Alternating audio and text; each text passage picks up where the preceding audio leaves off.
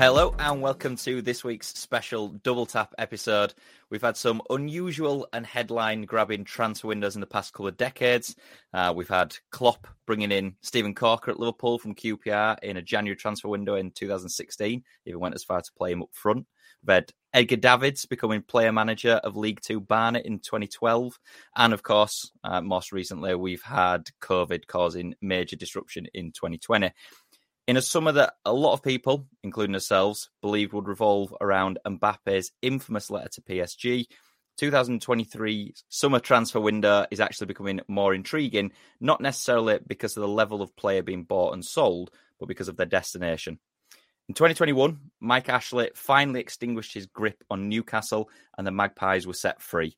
Saudi Arabia's Public Investment Fund, or PIF, bought Newcastle for around 305 million and began to spend big.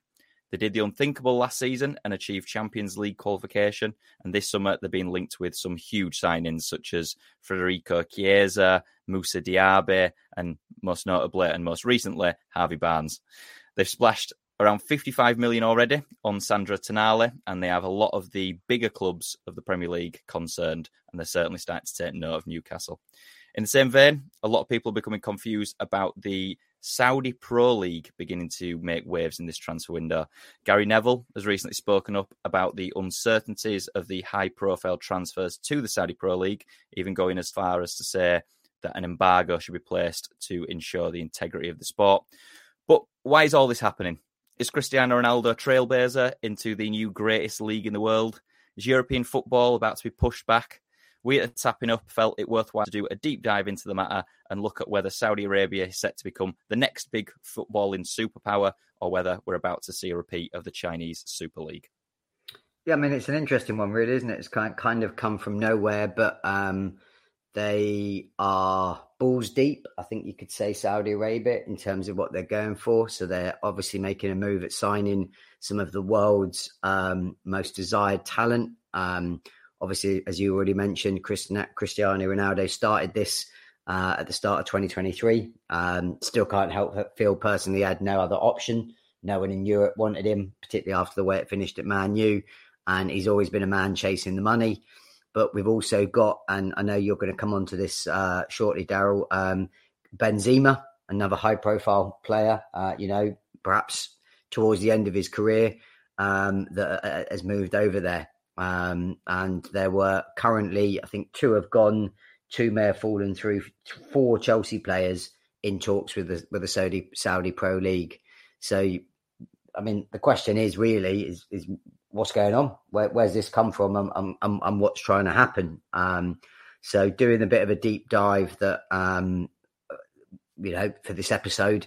Um, from what I can gather, uh, Saudi Arabia are trying to expand its economy, which obviously, given where they are, is heavily reliant on oil, and they're looking to guarantee their financial future as a company by di- diversifying. Obviously, oil is a fossil fuel. There's gonna there's a limited amount, and at a certain point, they're going to run out.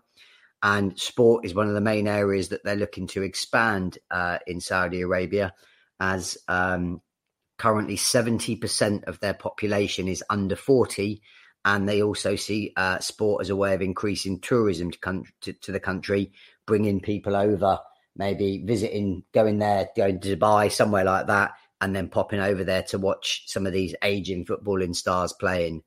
Um, football is actually hugely popular in Saudi Arabia, I'm told. Uh, anyway, and uh, uh, th- this one came as a real surprise to me. They were officially the, the best supported team at the Qatar World Cup. Um, I mean, I'm sure a lot of that is the proximity of the, the Saudi Arabia to Qatar. I'm sure that had a, a big issue. And obviously, even during the uh, the tournament, they went on to beat the eventual champions Argentina in the group stages. So they they they're one of those teams. They always seem to make it to the World Cup. Never seem to do particularly well, but always seem to be there. Um, so, as, as I understand it, the ultimate intention in is is to put Saudi Arabia on the map from a, uh, a sporting perspective. And there's a very clear agenda to raise their profile because they want to host the 2030 World Cup, which strangely, I, I, I originally thought that that was just Saudi Arabia. Uh, from my research, apparently that's a joint bid with Greece and Egypt. which I found peculiar because they're not exactly uh, countries that, again, are particularly close in terms of proximity. Um, I think one of the very obvious things about this is there's a lot of parallels being drawn with what they're doing with China uh, and the birth of the, the, the Super League in China back in 2004. Uh, and sort of slightly later than that, um, China suddenly went crazy when they started just spending ridiculous money on bringing some of these, you know, genuine world stars over to China to try and increase the league. Uh, I remember, I mean, infamously, and he's still actually playing because I looked this up. He's been there seven years now. Is Oscar uh, was signed by uh, Shanghai, I think it is from uh, from Chelsea. Uh, West Ham's Marko Arnautovic uh, moved out there for a little stint, um, and how that came about was in a similar way and a similar vein to this. But that was actually a mandate from the president in China that he said he wanted China to host the World Cup. He wanted them to have a better d- domestic league and a, a, better national team. So, right, this is how we're going to do it. We're going we're going to spend loads of money. However, I think there was a, a government change, uh, as, as I understand it, then, and, and the Communist Party in China had a, a change of heart, and they didn't really appreciate how much money was flowing out of China and into Europe and foreigners in terms of the players' pockets. So they decided to put a load of different sort of strange rules in place with regards to, to the Super League and try and put a bit of a lid on it. Uh, and one of those, which was ultimately the death of, of the league, was they brought in this particularly strange transfer tax, which was that anyone, 50%, uh, an additional 50% of whatever you bought a player for had to go to the Chinese league. And I can remember there were some crazy transfers at the time. I mean, I think Hulk uh, went out there for 50 odd million, you know, and all of a sudden, if you're then saying, right, that's going to cost 100 million, that ultimately put the, put the kibosh on it. Uh, and it, it died a bit of a death. Um, as I say, the only two players that I can think of really that I know famously, if you like, or, or popular players that are still in China is Oscar and uh, I think we talked about this a couple of weeks ago. Fellaini is still out there as well. Um, however, I understand that Saudi Arabia is far more of a long long term project. They're not looking to just be a bit of a flash in the pan like China.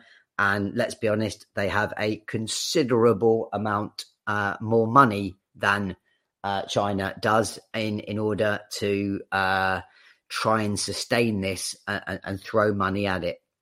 Uh, their aim, from what I've read, is to have a hundred of the world's best players playing in Saudi Arabia within the next five years. Now, I'm not quite sure when they say a hundred of the world's best, if they mean the best five years ago, uh, like like like your Ronaldo's, like your Benzema's, or whether they're looking to recruit, you know, the the, the younger generation. Um, I've got a few little bits I found here from Mohammed Hamdi, who is apparently an expert in football in the Middle East and a former director of Al Jazeera, uh, who are a football team in Dubai. Um, and I read these quotes from a, a, Sky Sport article that he'd put together that he doesn't actually believe the company will, uh, the country will have any problems attracting the top talent. So his exact quotes are: "They have the in- infrastructure, uh, they have the country, they can host a World Cup. We saw that already in Qatar, and it was an amazing event. This is a long term vision where they're looking to attract TV contracts, media, sponsorship, and more visitors to the country. It's not only players at a certain age or basically fin- uh, finalizing their careers. You can see that there are young players ready to take the step into the Saudi League. Um, one kind of slightly interesting um, side angle of this relates to Chelsea. So I don't know again how many people know about this. Uh, and this is something that's come up a, a, a fair bit as part of these uh, discussions.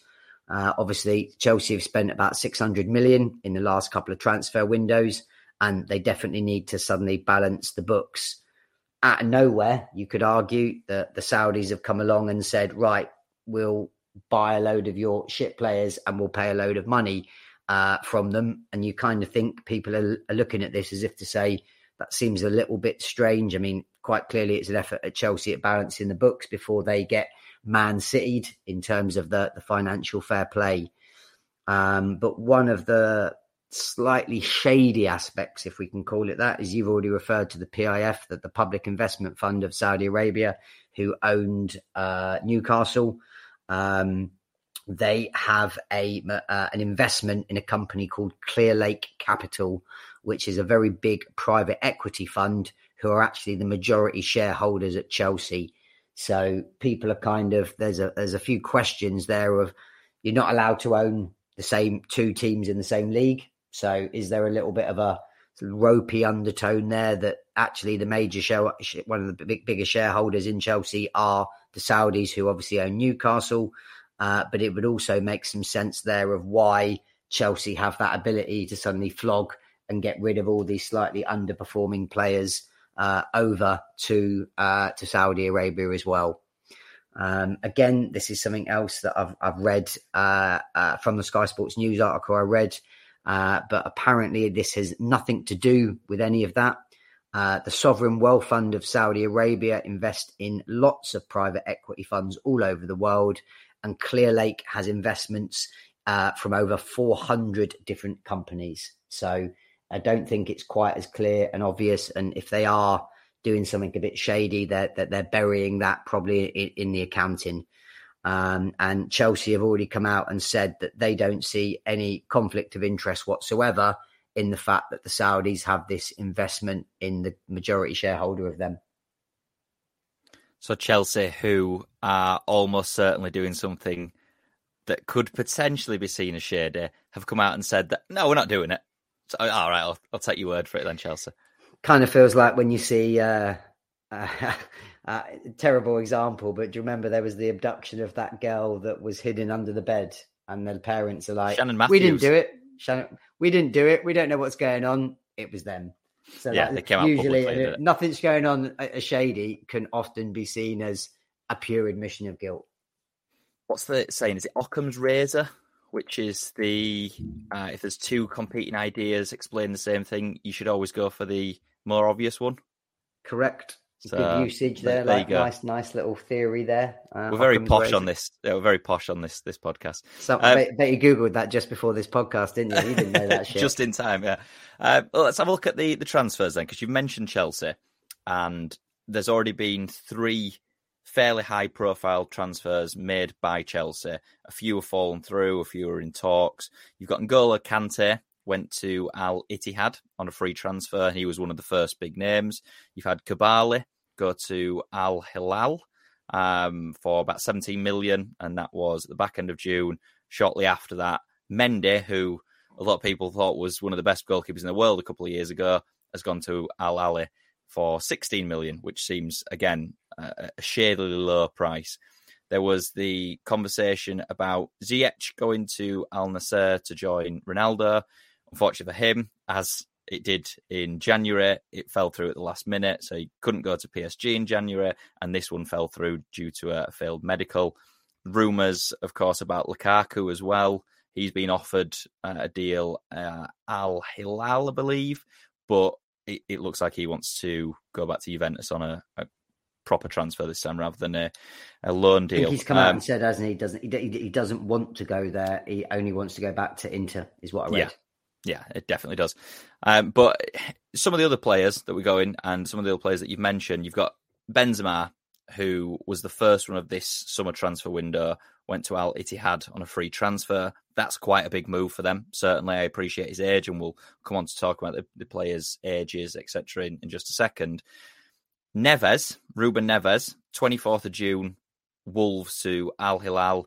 It's the biggest transfer that they've made so far of any Saudi club. It was about 50 million, I think. Um, explain this one to me then. This is the outlier. There's a couple of outliers. We'll, we'll um, again, we'll come on to them when we go further down the list. But this is the one that makes the least sense to me, if I'm honest with you, because your Benzema's. I mean, even Kante. I said to you loads of times uh, uh, before. I'd have easily taken Kante on a free for Liverpool for a couple of years. He would have definitely done us a job. Fantastic player. I believe they offered him 82 million pounds a year, so I think it's pretty obvious why he went there. But uh, Neves is one of the only players that's gone so far that is actually not what you would probably call in the latter stages of their career. And world class might be bit stretching it a little bit, but he's an absolutely fantastic Premier League midfielder. He could have had a pick of any of the top six teams in in in uh, in the league. Barcelona were incredibly interested in uh, uh, for a long time, and that's the one to me that I've, I I really struggle with. And I know it was the name of one of our our previous um, podcasts, but he's clearly chosen the fortune over the fame there, Andy. Agreed. It, it was linked to Man United for quite a number of years, and I thought that's where we would have ended up. But th- this has to be a money based transfer. That there's no other logical explanation for it in my mind. But I said to you, I could see him and some of these these other uh, players that were a bit there towards the end of the career less so. I would take a bet with you now. Neves goes out there, he plays 18 months tops, makes a fortune, and then it's suddenly like, look, what the fuck am I doing playing in this shitty league in the middle of the desert? Fuck that, I want to come back. And a bit like what happened in some kind of similarities to China, he'll then get sold and he'll, he'll make a point, he'll have to go, and someone will end up picking him up at a bargain price 30 mil, you know, a massive reduction on what they've paid. So I, I would be shocked personally if he's in the league longer than 18 months. I mean, you look at the others then. So we've got Steven Gerrard, who he's obviously not gone as a player, but he came out quite publicly. It was either Sky Sports or BT, wasn't it? And he said, "Yeah, there's been rumours that a Saudi Arabian club wants me. I won't be moving over there yet, or nothing is agreed yet. Uh, I'll be looking at my other options." And then a week later, he joins Al, and again, the famous uh, butchering of pronunciation that this podcast continues. Ettifaq. I'm not even going to try. But uh, I tell you, I tell you what I do know is I bet you if he laced up his boots, he would still be a fucking brilliant player in that league. Easily could be a player manager in Saudi Arabia, I would suspect. Are you being disrespectful to Saudi Arabia players though? And again, we'll come on to it because is the league going to shoot up in the standings? Well, you'd hope so with the quality of the players they're bringing in. But again, from our list, which will will continue at the moment, I mean, you're looking at they've bought 10, 15 really decent players. There's a lot more linked, and I think there's a lot more that will end up going through. But, um, you know, across, I believe they've actually expanded the league. I can't remember what I did read, if it was something like 13 teams and they've expanded it to, to 16 or 18. But you spread out even 20 fantastic players that they buy across that league. You know, that Al Ittihad, They've got Benzema and Kante. You know, that two amazing players. What can they do on their own if they're surrounded by, again, not professing to know much about the rest of the squad, but a rest, you know, there's not that many fantastic Saudi Arabian players. So uh, you, you wonder how much difference two or three players in a whole team can make, particularly if every team has got two or three good players. Is there going to be that kind of cancelling out um, Al Nassr, when they got Ronaldo, seemed to be the ones that were really going for it. That was obviously, I think you've already mentioned, um, Ziyech's uh, deal fell through for. I'm sure there's a couple of others that they were going for that that fell through. They seem to be the ones that were making the, the really big play to kind of like, let's get four or five brilliant players in our team and we should just crush the league. Well, they've just signed Brozovic from Inter Milan for about 15 million. So again, not major money for a, a very good player. Uh, so they they do look like they're going for it.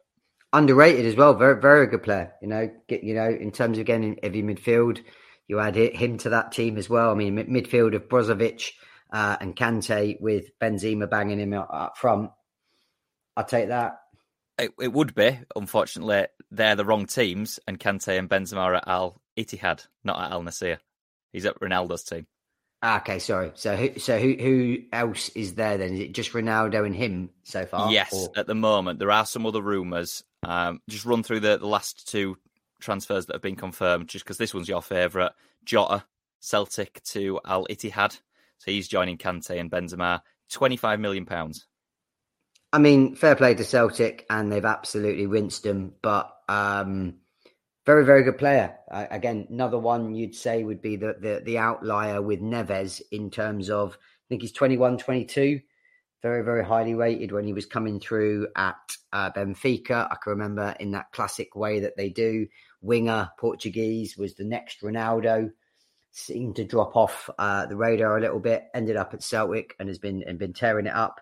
Um, and again, another one that must be based on money as opposed to prestige. But he again, he might. I think he is probably is the youngest of all these players uh, that have gone because uh, Neves might be what 26, 27, whereas I say I'm pretty sure Jota's like 21, 22. So I mean, all all fair play to Celtic. I'm sure that's their record sale. They're you know they've done well, and I'm sure they'll be able to get a, a, a replacement in uh, a, a fraction of that price. But another strange one for me. And then with a tear in your eye, as I say it, Firmino has gone and joined uh, Mendy. It'll be Mendy's team at Al Ahli on a free transfer. Disappointed again in this one, if I'm honest with you, because I still feel Bobby could have had a couple of years at a better team. I still think he could have done something in. I, I, I suspected he might go back to Germany uh, and, and, and do something there. Uh, again, only 31 or 32, so not at the the full end of his career, but um, 100% gone for the money. But again, um, lifestyle, maybe all the rest of it. But again, what he did for us, we ran through the, the stats, I think, in the last episode. I can't hold anything against Bobby. He can do what he wants. There are some more that are rumoured at this point in time. Nothing confirmed on these. These are all what you see in, you know, the Mirror, the Telegraph, Guardian, etc. You've got Neymar is apparently in talks with Al Hilal. I don't think he'll go there personally. I think he'll end up somewhere else in Europe. Bernardo Silva, which would be a, a very high profile signing for Al Hilal again. Uh, I could see that one, you know. I could see that one. That one, and I read that they'd offered him 800 grand a week.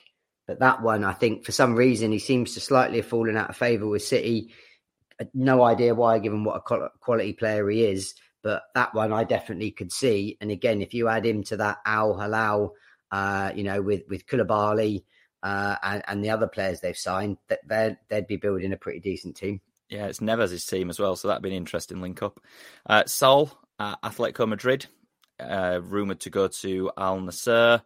Zaha is the same, uh, Palace to Al Nassr. But again, I think he's got like four other contracts on table at the moment. He seems to be shopping around. And then the old favourite, Gianluigi Buffon, the goalkeeper, is currently at Parma. Everyone knows who he is. Rumoured to be going to an unnamed club because it's come out of uh, the Italian press. Never say the name. I think it's like Corriere di Sport have said. Corriere, Corriere dello Sport. That's the one. That's the one. There are a few that have been rejected or have fallen through. Some players sticking to their morals, so to speak. Some players just very unlucky. Ziyech, we've already mentioned his transfer to Al Nassr had fallen through due to a failed medical. Messi, of course, was one that Al Hilal tried to quite publicly make happen. He hasn't gone there. He's gone to Inter Milan and joined the MLS. Lukaku has said very publicly he doesn't want to join, as we've said, a Saudi club, and he wants to go back to Inter. Mourinho was one that they were trying to coax to join Al Ahli. Isn't happening. He said that he's going to be staying for another year at least at Roma. Heung-min Son, again, quite publicly rejected the move to Al Ittihad. He'll be staying at Spurs. Luka Modric won't be going. He's staying at Madrid. Jamie Vardy, I, I quite like that one, to Al Khalij. Uh, that's not happening at all. And then Pedro, which was is currently at Flamengo, to Al Hilal, and he's not interested in the move either. The only one I will say on that that I thought was quite funny and probably slightly disrespectful, even though the amount of money he was getting, and by all means, correct me if I'm wrong here, but I think the team that were trying to get Vardy weren't they in the second division? Yeah, yeah. So they are are. not they're not even in the Premier League. So it's like drop down a division, we'll pay you a load of money. I mean, just imagine Jamie Vardy playing in the second tier of Saudi Arabia. Just be crazy. I think that's why he rejected it. I get the feeling that if a first or a, a pro league uh, team had come in for Vardy, offered him the silly money, I think he would have been quite tempted to take it because you're playing your Ronaldo's, you're playing with your Benzema's and etc. etc. But I agree. I feel like it's essentially asking him to go and play in um, League Two around that sort of standard. even if it is for a significant amount of money. I don't think Vardy is that. I not think financial being very generous to say that the Saudi second division is like League Two. I would say that's like the fourth tier of the conference. I would hazard a guess, but um, yeah, uh, that that was the only one that kind of I thought a bit weird because I, I agree with you. I think if one of the the bigger teams, or at least the teams in the in in the the first division, had gone in for him and offered him silly money, well, we know he's on 160 grand a week at Leicester, so it's not like he needs the money. Um, Leicester trying to push him out at door as well. So, oh, God, you, you take it, Jamie. Lad. Take Go that on. 300 grand to go and play in the second division in Saudi Arabia in front of 20 fans. But um, yeah, that I, I, that one did make me smile when I saw that it wasn't even a, uh, uh, a, a first division team trying to sign him. Three questions then, just to round off this episode. First question Is this a good thing for sport or not? No, if you ask me, um, it is. Uh, I mean, we've always known money has a huge part in sport. It it would be naive and ridiculous to pretend it doesn't. But I don't like this kind of didn't didn't really like it with China. I felt it was a, a strange thing to happen. Um, I get it for the players at the end of their career. I'm not going to argue with that. And I, I think if I was in their position, um, you know, you you put yourself in your own shoes. Ian, do you want to come and work at a way shit a firm and we'll give you 10 times your wage uh, as I got to 55? Yeah, okay, I'll do that. No worries. Um, so it, it, it- it makes a lot of sense. But from a sporting perspective, it for me it depends on how it goes. If it, if it, if they're going to continue to take the aging players where they're you know perhaps at the end of their careers they don't have a move they want to take the money I could live with that. If it becomes more of a you know a Neves a Jotas they start taking genuinely decent players of a younger age and putting them in there rather than, than European teams then that would be a bit of a worry for me and I think it would be a a sad state of, of affairs really for football that these players are just choo- clearly choosing a shitload of money rather than wanting to test themselves against the best in the big five leagues in Europe. Well, for me, from what I can see, from what we've talked about, from what we've researched, Saudi Arabia believes that it can tempt enough of these players that we're discussing to generate high quality football, to attract the big broadcast deals, possibly get BT Sport or TNT Sport, sorry, and get Sky Sports involved, and then make that Pro League fly, similar to what the, the Chinese Super League did for, I think, about a season. But then obviously that went off the radar. You mentioned the World Cup bid. So the World Cup bid that was the 2030 World Cup bid between, um, you said it was Egypt, Greece, and the Saudis. That Correct. has been withdrawn. So that was withdrawn on Has June, it? I didn't yeah, know that. June the 23rd. So it was quite publicly withdrawn as well. A bit of a stroppy thing because they, the three nations had announced that they wouldn't submit the bid to host the 2030 World Cup because they felt, felt that the Confederation of African Football were supporting the joint Spain, Portugal, and Morocco bid. And they, I think it was sort of a toys out of the pram for that. But is there a the- time limit? Sorry to interrupt you. There. Is there is there a time limit on when those bids have to be submitted by? Because it would not surprise me, particularly of what they've done now, whether they made their own effort or maybe a joint effort with some other countries around there. Obviously, Qatar has only just happened, but I I would that always seemed to me that the the jumping point for them to do this was to try and get the prestige, build the, the sport in that area so they could get the World Cup and then get the ridiculous amount of money and sponsorship that goes with it. So, is there a ch- the question is, is is there a chance that they can resubmit that, whether that's on their own or a joint bid, or is that now done? there will be. I know that the vote for the 2030 World Cup is in September 2024. I don't know the ins and outs of how you have to, you know, say you have to have that submitted by the start of 2024 so that it can consider all the options, which I'm assuming that there'll be something there, but I couldn't tell you for certain.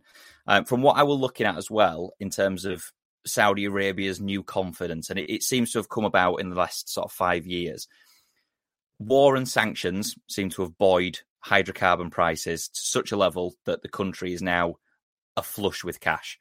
PIF are estimated to be the biggest sovereign wealth fund in the world. The three billion pounds that they're putting into the is it the PGA LIV vehicle now. They're trying to buy F1, uh, reported twenty billion dollars. Um, so you look at all that, and then you look at the 305 million that they apparently paid for Newcastle, the controlling share in Newcastle, and you think, well, that's just a drop in the ocean. They don't see it as sports washing, of course, despite everyone else seeing it as, as potential sports washing. But I'm not being funny, and without going into too much detail on it, the Saudi state has quite a lot of things that they are happy to gloss over, pretend didn't exist. You look at the Saudi journalist Jamal Khashoggi in 2018 as an example, that all happened.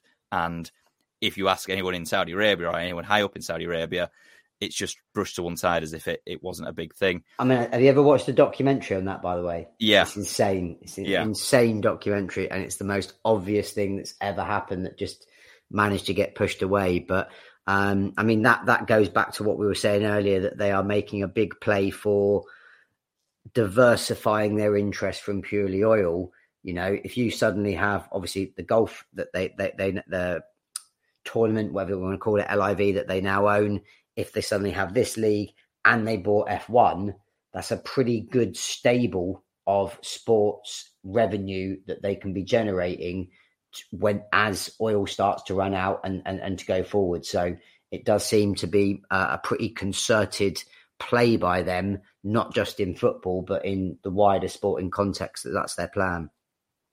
I, I think they're, from what it looks like as well, more intertwined in this battle against you know UAE and Qatar, and they want to assert their own status in in Middle East as the big uh, nation. So yeah, it's it's all a bit of a game, I think, and it will continue to be a game. You mentioned the Chinese league a number of times in uh, the discussion that you just had there, and the information that you provided. Is this going to last, or is this going to end up exactly like the Chinese league did? Do you think? I'm really split on this one, and I, I, can't. I've got to be honest. I'm, I'm bang 50 50 in the middle. That there's half of me that says it will go exactly the same way. It might last a little bit longer, would be my suspicion in the Chinese league because they don't seem to be looking at maybe making these more difficult rules to be brought in to make it less attractive, like the 50% tax. They're going all out. So I could certainly see it lasting do I see it becoming what they envisage it to be, which is a really big league with a hundred of the world's best players in it? Not a chance. I mean, they definitely have more financial clout in the sense that, from what you said, there isn't any percentage that needs to go to any outside factors when they make these transfers. They will throw as much money as they can at it, and they have what seems to be unlimited funding. Um, at the moment, the only worry that I would have is if players or more players like Neves, like Jota, take the impetus to think, actually, I could join these, could get a lot of money. I'm not really bothered about winning anything anymore because I can play with some big names instead.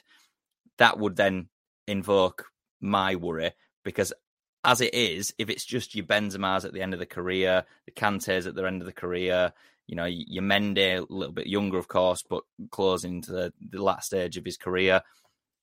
That doesn't provide any sort of issue for me. That's people going for a final payday and good luck to them.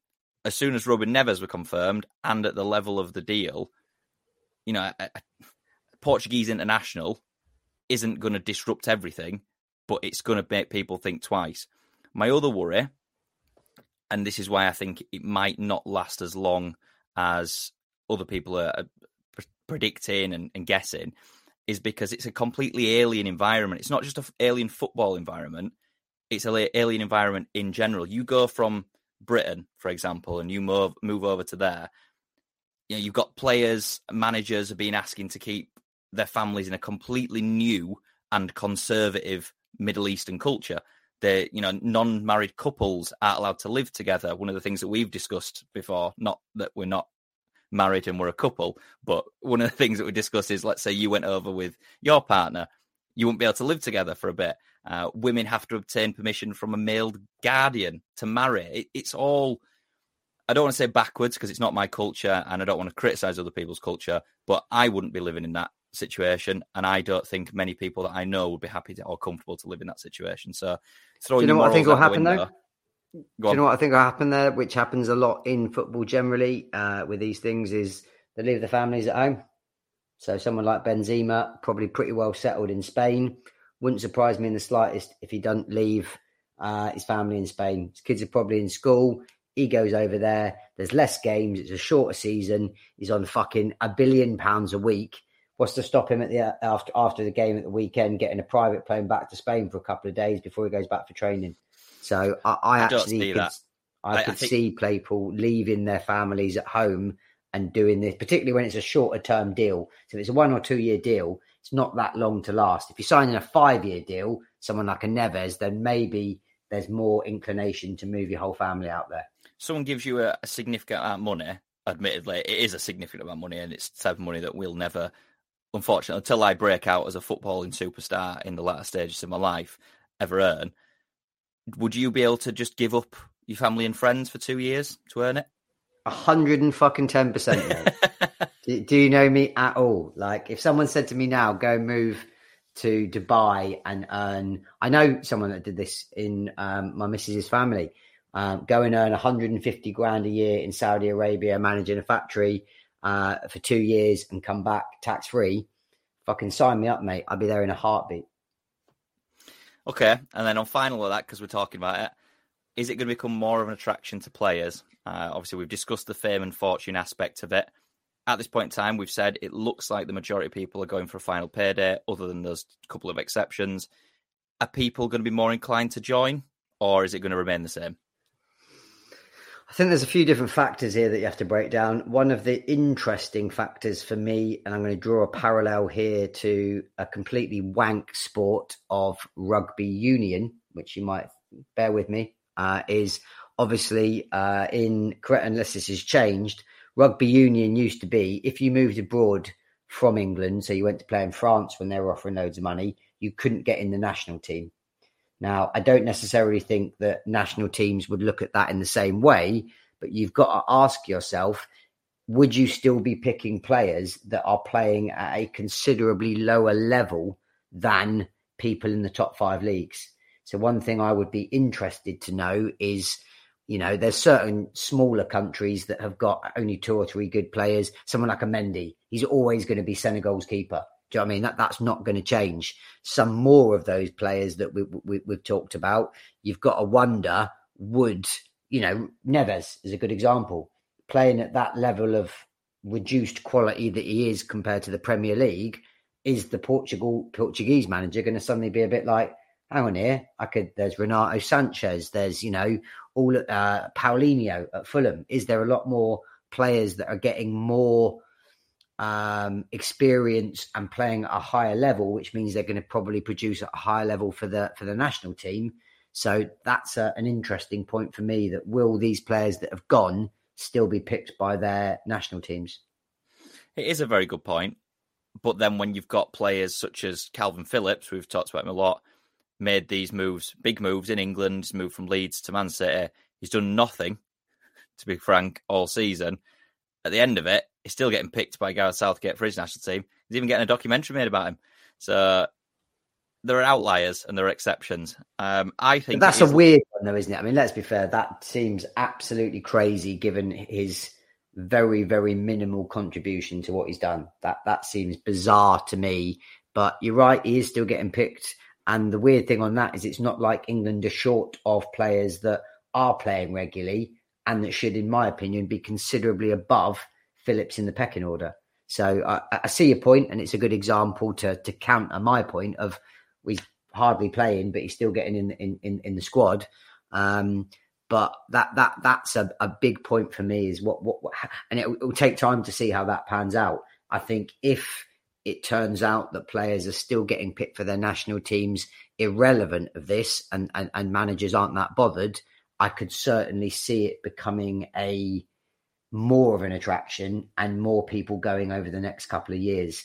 I think if managers took a, a tougher stance and were a bit like, look, you've gone over there for a payday, you're playing against fucking a very small t- level of team. The quality's poor.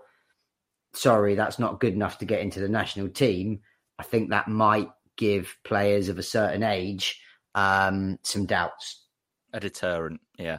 I think it is literally as simple for me as players want to win the top competitions, and the top competitions are only in Europe.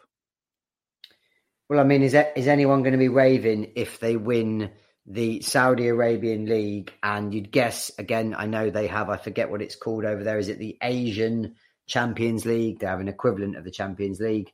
Uh, most of the teams that are buy, buying these players are suddenly going to fly in as favourites. They're going to be far better than the Japanese teams, the the South Korean teams that they're they're up against. Does anyone give a fuck about winning the the Asian Champions League? Does, is, is someone going to be sat there with a big picture of a medal round? Does Does anyone care about that? No. I could, could you tell me who won the Asian Champions League next season? No, and I love football. There you go. Yeah, there you go. Um, so yeah, it, it'll definitely be interesting. I think that it's one to keep your eye on over the next few years because they are clearly trying to take over in a sporting sense and they want to try and propel everything that they're involved with to the stratosphere and beyond. But I personally don't think it will get anywhere near as big as they would hope because of that reason. Unless you can incorporate a brand new tournament, maybe start the Super League conversations back up, and that might be one of the other things just to keep your eye on a little bit. But until that happens, people want to win the Champions League, people want to win the Premier League, people want to win the Bundesliga, and people want to win La Liga and Serie A. They, don't want to win the set. You don't grow up, does you? Do you as a, a young kid and think, "Can I really want to win the Saudi Pro League"?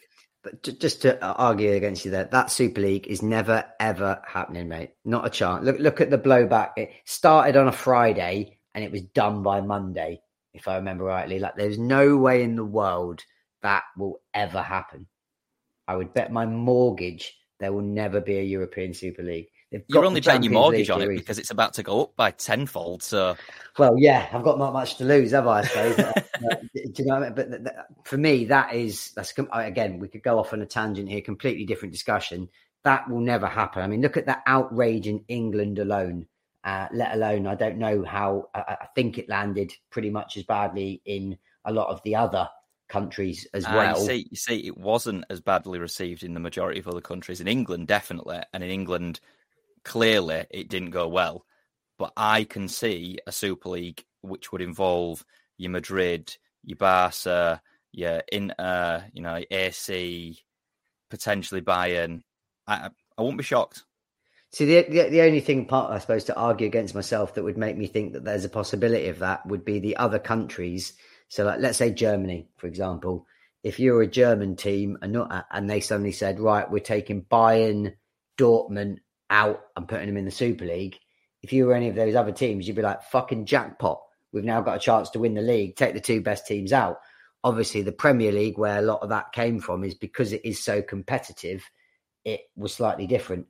Same as Spain, you know, most of the Spanish teams, if you took Barca and Real out, they'd be celebrating and thinking, we've got a chance to win the league here. So I, I, I can kind of see your point, but I, I, I certainly don't ever see that coming to fruition.